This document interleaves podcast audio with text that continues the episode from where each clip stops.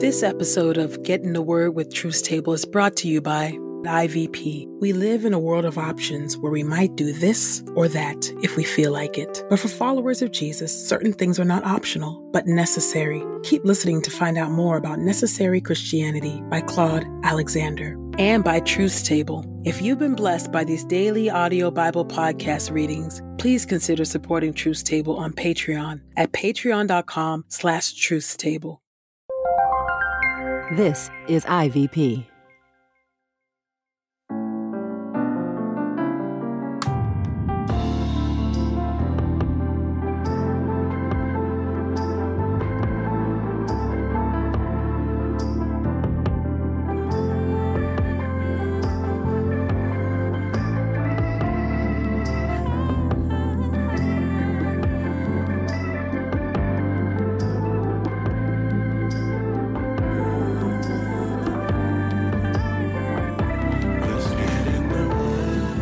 Listening to Getting the Word with Truth's Table. Your word is truth, your word is life. Presented by InterVarsity Press. Your word is truth, your word is life. A daily audio Bible podcast read by Doctor Christina Edmondson and Ekemini Uwan.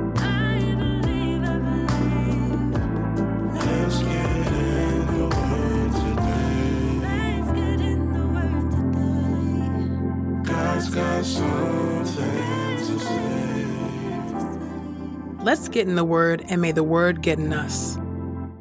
Open our eyes, that we may behold wonderful things in your Word.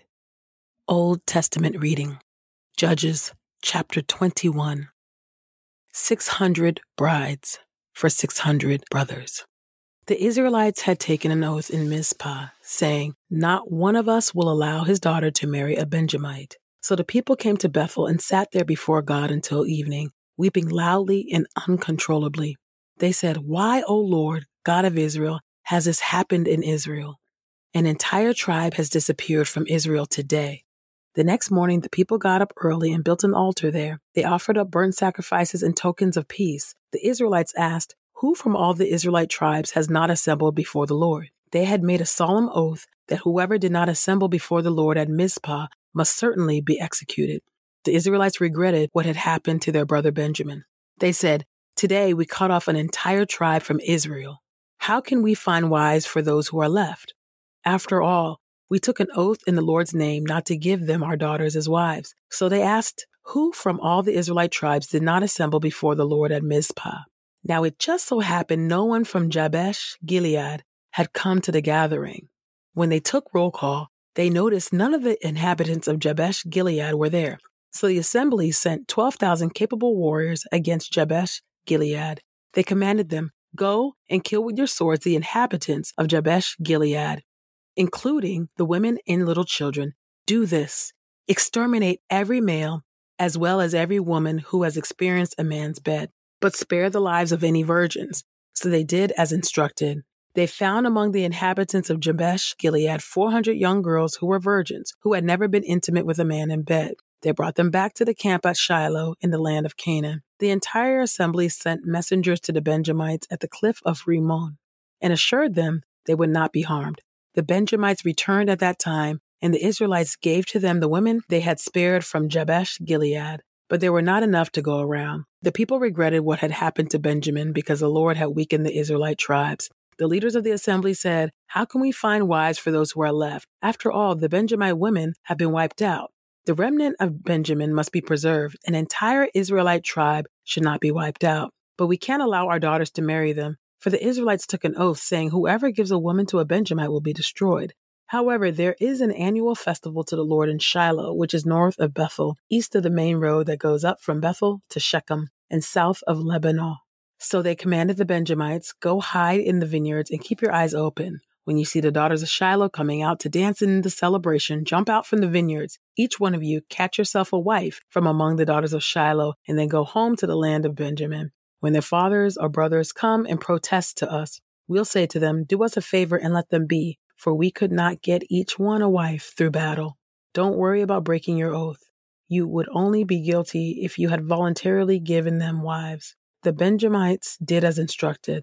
They abducted two hundred of the dancing girls to be their wives. They went home to their own territory, rebuilt their cities, and settled down. Then the Israelites dispersed from there to their respective tribal and clan territories. Each went from there to his own property. In those days, Israel had no king. Each man did what he considered to be right. Ruth chapter one through Ruth chapter two. Ruth chapter one. A family tragedy, famine, and death. During the time of the Judges, there was a famine in the land of Judah. So a man from Bethlehem in Judah went to live as a resident foreigner in the region of Moab, along with his wife and two sons. Now the man's name was Elimelech, his wife was Naomi, and his two sons were Mahlon and Chilion. They were of the clan of Ephrath, from Bethlehem in Judah. They entered the region of Moab and settled there. Sometime later, Naomi's husband Elimelech died, so she and her two sons were left alone.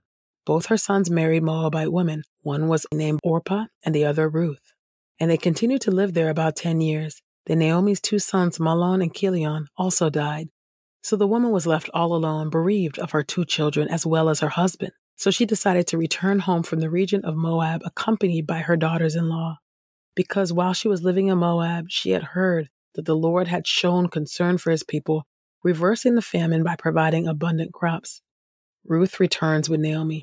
Now, as she and her two daughters-in-law began to leave the place where she had been living to return to the land of Judah, Naomi said to her two daughters-in-laws, "Listen to me. Each of you should return to your mother's home. May the Lord show you the same kind of devotion that you have shown to your deceased husbands and to me. May the Lord enable each of you to find security in the home of a new husband."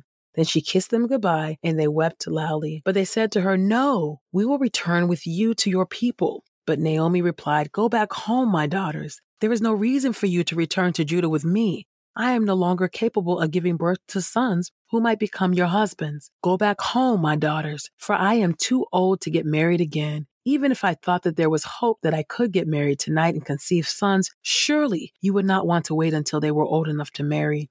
Surely you would not remain unmarried all that time. No, my daughters, you must not return with me, for my intense suffering is too much for you to bear, for the Lord is afflicting me." Again they wept loudly. Then Orpah kissed her mother-in-law goodbye, but Ruth clung tightly to her. So Naomi said, "Look, your sister-in-law is returning to her people and to her God. Follow your sister-in-law back home." But Ruth replied, "Stop urging me to abandon you, for wherever you go, I will go. Wherever you live, I will live.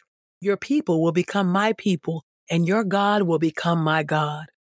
Wherever you die, I will die, and there I will be buried. May the Lord punish me severely if I do not keep my promise. Only death will be able to separate me from you." When Naomi realized that Ruth was determined to go with her, she stopped trying to dissuade her. So the two of them journeyed together until they arrived in Bethlehem. Naomi and Ruth arrive in Bethlehem. When they entered Bethlehem, the whole village was excited about their arrival. The women of the village said, "Can this be Naomi?" But she replied to them, "Don't call me Naomi, call me Mara, because the Sovereign One has treated me very harshly. I left here full, but the Lord has caused me to return empty-handed. Why do you call me Naomi, seeing that the Lord has opposed me, and the Sovereign One has caused me to suffer?" So Naomi returned, accompanied by her Moabite daughter-in-law Ruth, who came back with her from the region of Moab. Now they arrived in Bethlehem at the beginning of the barley harvest. Ruth chapter two. Ruth works in the field of Boaz. Now Naomi had a relative on her husband's side of the family named Boaz. He was a wealthy, prominent man from the clan of Elimelech. One day, Ruth the Moabite said to Naomi, "Let me go to the field so I can gather grain behind whoever permits me to do so." Naomi replied, "You may go, my daughter." So Ruth went and gathered grain in the fields behind the harvesters. Now she just happened to end up in the portion of the field belonging to Boaz, who was from the clan of Elimelech. Boaz and Ruth meet. Now at that very moment, Boaz arrived from Bethlehem and greeted the harvesters. "May the Lord be with you." They replied, "May the Lord bless you." Boaz asked his servant in charge of the harvesters, "To whom does this young woman belong?" The servant in charge of the harvesters replied, "She's a young Moabite woman who came back with Naomi from the region of Moab." She asked, "May I follow the harvesters and gather grain among the bundles? Since she arrived, she has been working hard from this morning until now, except for sitting in the resting hut a short time." So Boaz said to Ruth, "Listen carefully, my dear. Do not leave to gather grain in another field. You need not go beyond the limits of this field. You may go along beside my female workers, take note of the field where the men are harvesting, and follow behind with the female workers. I will tell the men to leave you alone. When you are thirsty, you may go to the water jars and drink some of the water the servants draw." Ruth knelt before him with her forehead to the ground and said to him, "Why are you so kind and so attentive to me, even though I am a foreigner?" Boaz replied to her, "I have been given a full report of all that you have done for your mother-in-law following the death of your husband, how you left your father and your mother, as well as your homeland, and came to live among people you did not know previously. May the Lord reward your efforts. May your acts of kindness be repaid fully by the Lord God of Israel, from whom you sought protection." She said, "You really are being kind to me, sir, for you have reassured and encouraged me, your servant, even though I will never be like one of your servants." Later, during the mealtime, Boaz said to her, "Come here and have some food. Dip your bread in the vinegar." So she sat beside the harvesters. Then he handed her some roasted grain. She ate until she was full and saved the rest. When she got up to gather grain, Boaz told his male servants, "Let her gather grain even among the bundles. Don't chase her off. Make sure you pull out ears of grain for her and drop them so she can gather them up. Don't tell her not to."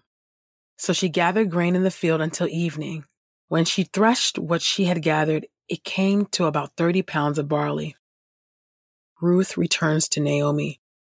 She carried it back to town, and her mother-in-law saw how much grain she had gathered. Then Ruth gave her the roasted grain she had saved from mealtime.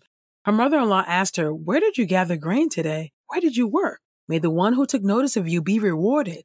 So Ruth told her mother-in-law with whom she had worked. She said, "The name of the man with whom I work today is Boaz." Naomi said to her daughter-in-law, "May he be rewarded by the Lord because he has shown loyalty to the living on behalf of the dead."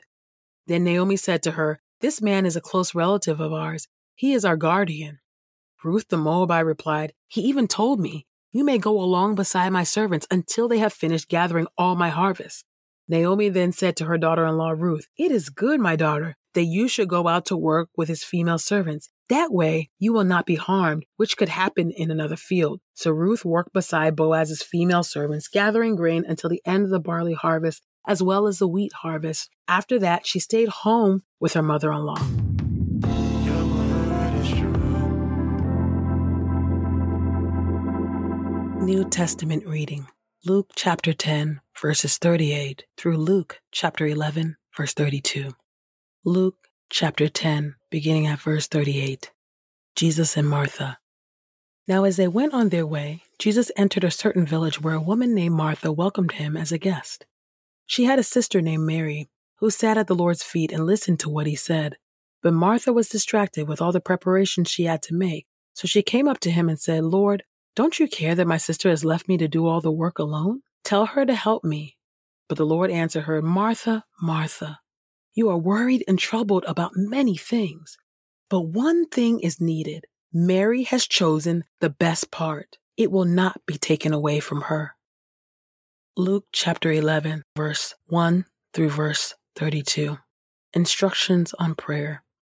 Now Jesus was praying in a certain place when he stopped one of his disciples and said to him, "Lord, teach us to pray, just as John taught his disciples." So he said to them, "When you pray, say, 'Father, may your name be honored. May your kingdom come. Give us each day our daily bread, and forgive us our sins. For we also forgive everyone who sins against us. And do not lead us into temptation.'" Then he said to them, "Suppose one of you has a friend, and you go to him at midnight and say to him, 'Friend, lend me three loaves of bread, because a friend of mine has stopped here while on a journey, and I have nothing to set before him.' Then he will reply from inside, 'Do not bother me. The door is already shut, and my children and I are in bed. I cannot get up and give you anything.' I tell you, even though the man inside will not get up and give him anything because he is his friend, yet because of the first man's sheer persistence, he will get up and give him whatever he needs. So I tell you, ask and it will be given to you. Seek and you will find. Knock and the door will be opened for you. For everyone who asks receives, and the one who seeks finds, and to the one who knocks, the door will be opened. What father among you, if your son asks for a fish, will give him a snake instead of a fish? Or if he asks for an egg, will give him a scorpion? If you then, although you are evil, know how to give good gifts to your children, how much more will the Heavenly Father give the Holy Spirit to those who ask him? Jesus and Beelzebul. Now he was casting out a demon that was mute. When the demon had gone out, the man who had been mute began to speak, and the crowds were amazed.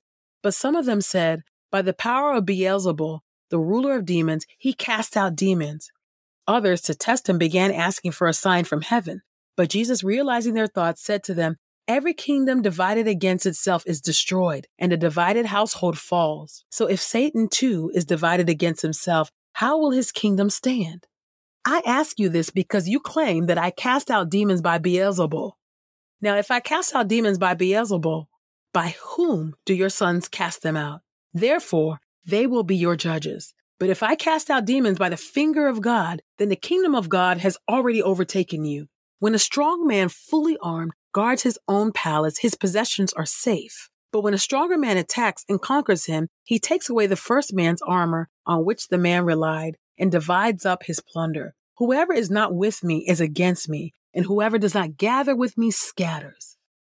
Response to Jesus' work. When an unclean spirit goes out of a person, it passes through waterless places, looking for rest but not finding any. Then it says, I will return to the home I left. When it returns, it finds the house swept clean and put in order. Then it goes and brings seven other spirits more evil than itself, and they go in and live there. So the last state of the person is worse than the first.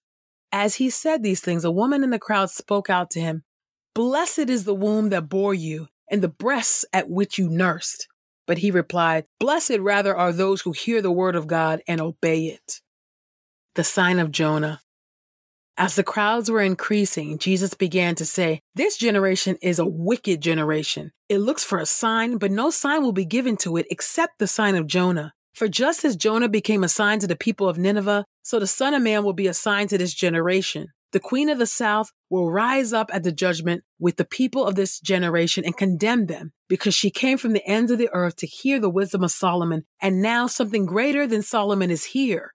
The people of Nineveh will stand up at the judgment with this generation and condemn it, because they repented when Jonah preached to them, and now something greater than Jonah is here.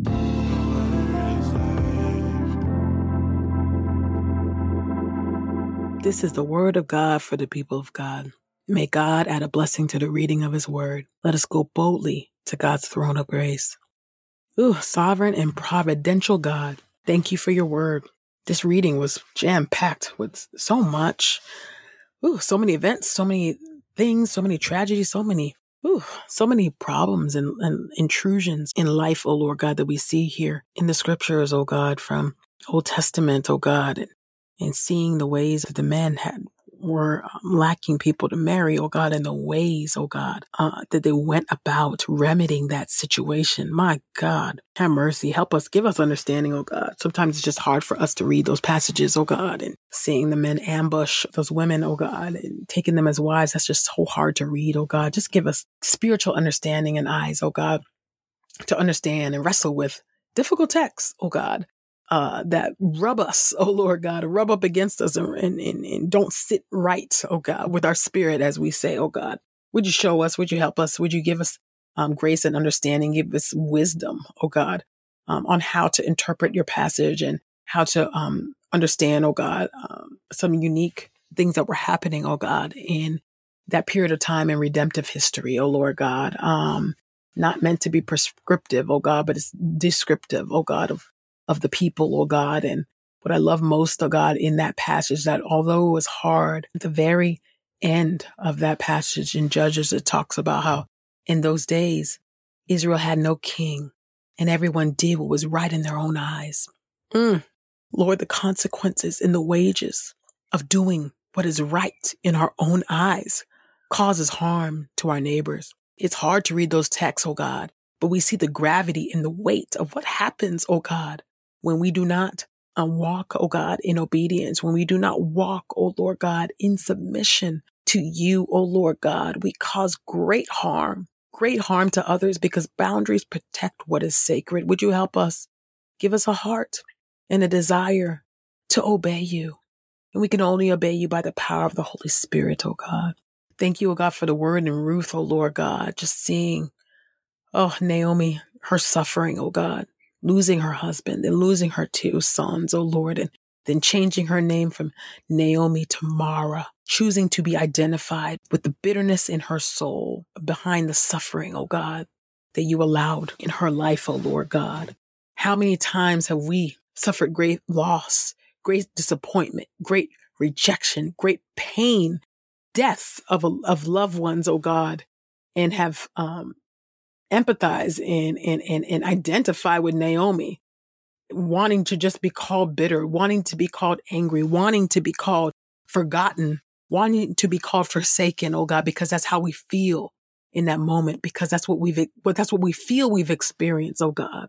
But I thank you, oh God, that you, that you, you, you tell us a different story, that even when we think we have been um, left empty handed by you, oh God, that you always, always have a measure of provision. There's always a ram in the bush, oh God. And that in that moment, Naomi couldn't yet see uh, how Ruth would be a blessing to her by, by, by her staying with her, oh God. Thank you for that. And God, and just thank you, oh God, for just, just that beautiful word from Ruth saying that nothing but death could keep me from it. I heard, I just heard the words from really The Color Purple when I read that scripture. Oh God, nothing but death could keep me from it. She made a promise and a vow to stay there by Naomi's side. And you are merciful to the widow. You are merciful to the orphan. You are merciful, oh God, to women, particularly those who are marginalized, oh God. To be a widow, to be an orphan meant that death was imminent. How else could you survive in the ancient Near East, oh God, being unmarried or being widowed young? God, be near. God, I pray that you would be near to everybody who is um, suffering in this way. Would you make your provision and your favor clear to those, oh God, who, who very much feel like Naomi in this moment? Be near. Show yourself strong, oh God. Help them to see, oh God, that only one thing is necessary, and that's Jesus. God, would you help us? Help us to see Jesus clearly. Don't let our, our, our, our circumstances, our sufferings, our losses, really deep and painful losses, keep us from seeing the beauty of the gospel and seeing the beauty of our Lord Jesus Christ. Help us to look to you. Help us to be prisoners of hope. I pray this in the mighty and matchless name of Jesus. Amen.